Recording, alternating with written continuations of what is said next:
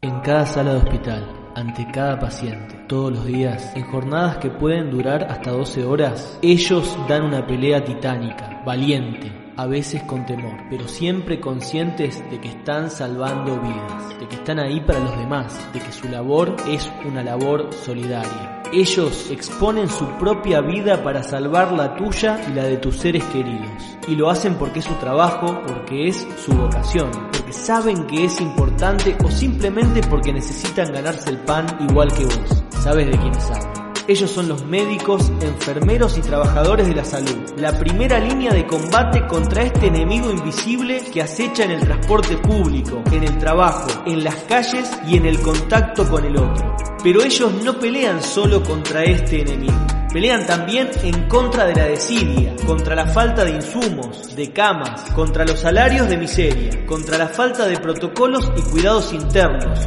máscaras, barbijos para los camilleros y mucamos, contra la falta de test y respiradores y contra el propio miedo de contagiar a sus familiares.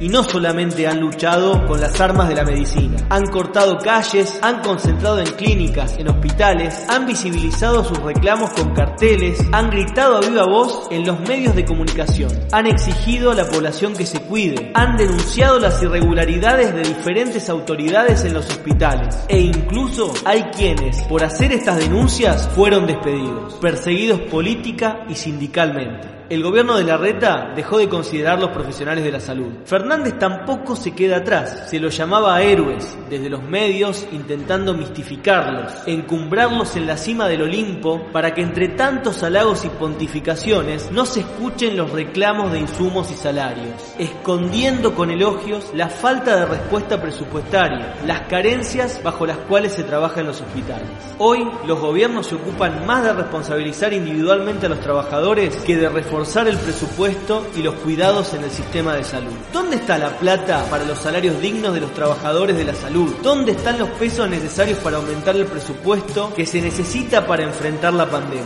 ¿Dónde está lo que hace falta para los respiradores, para las camas de terapia intensiva, para los test? Simple.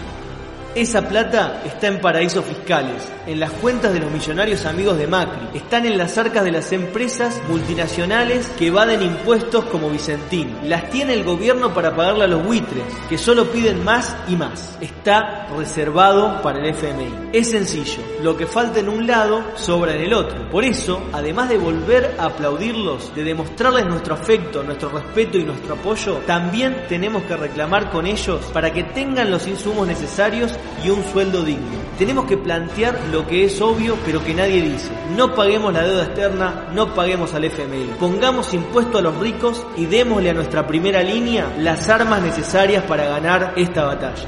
Seguinos en Spotify de La Chispa, un podcast de izquierda web, y acordate que un día La Chispa va a encender la pradera.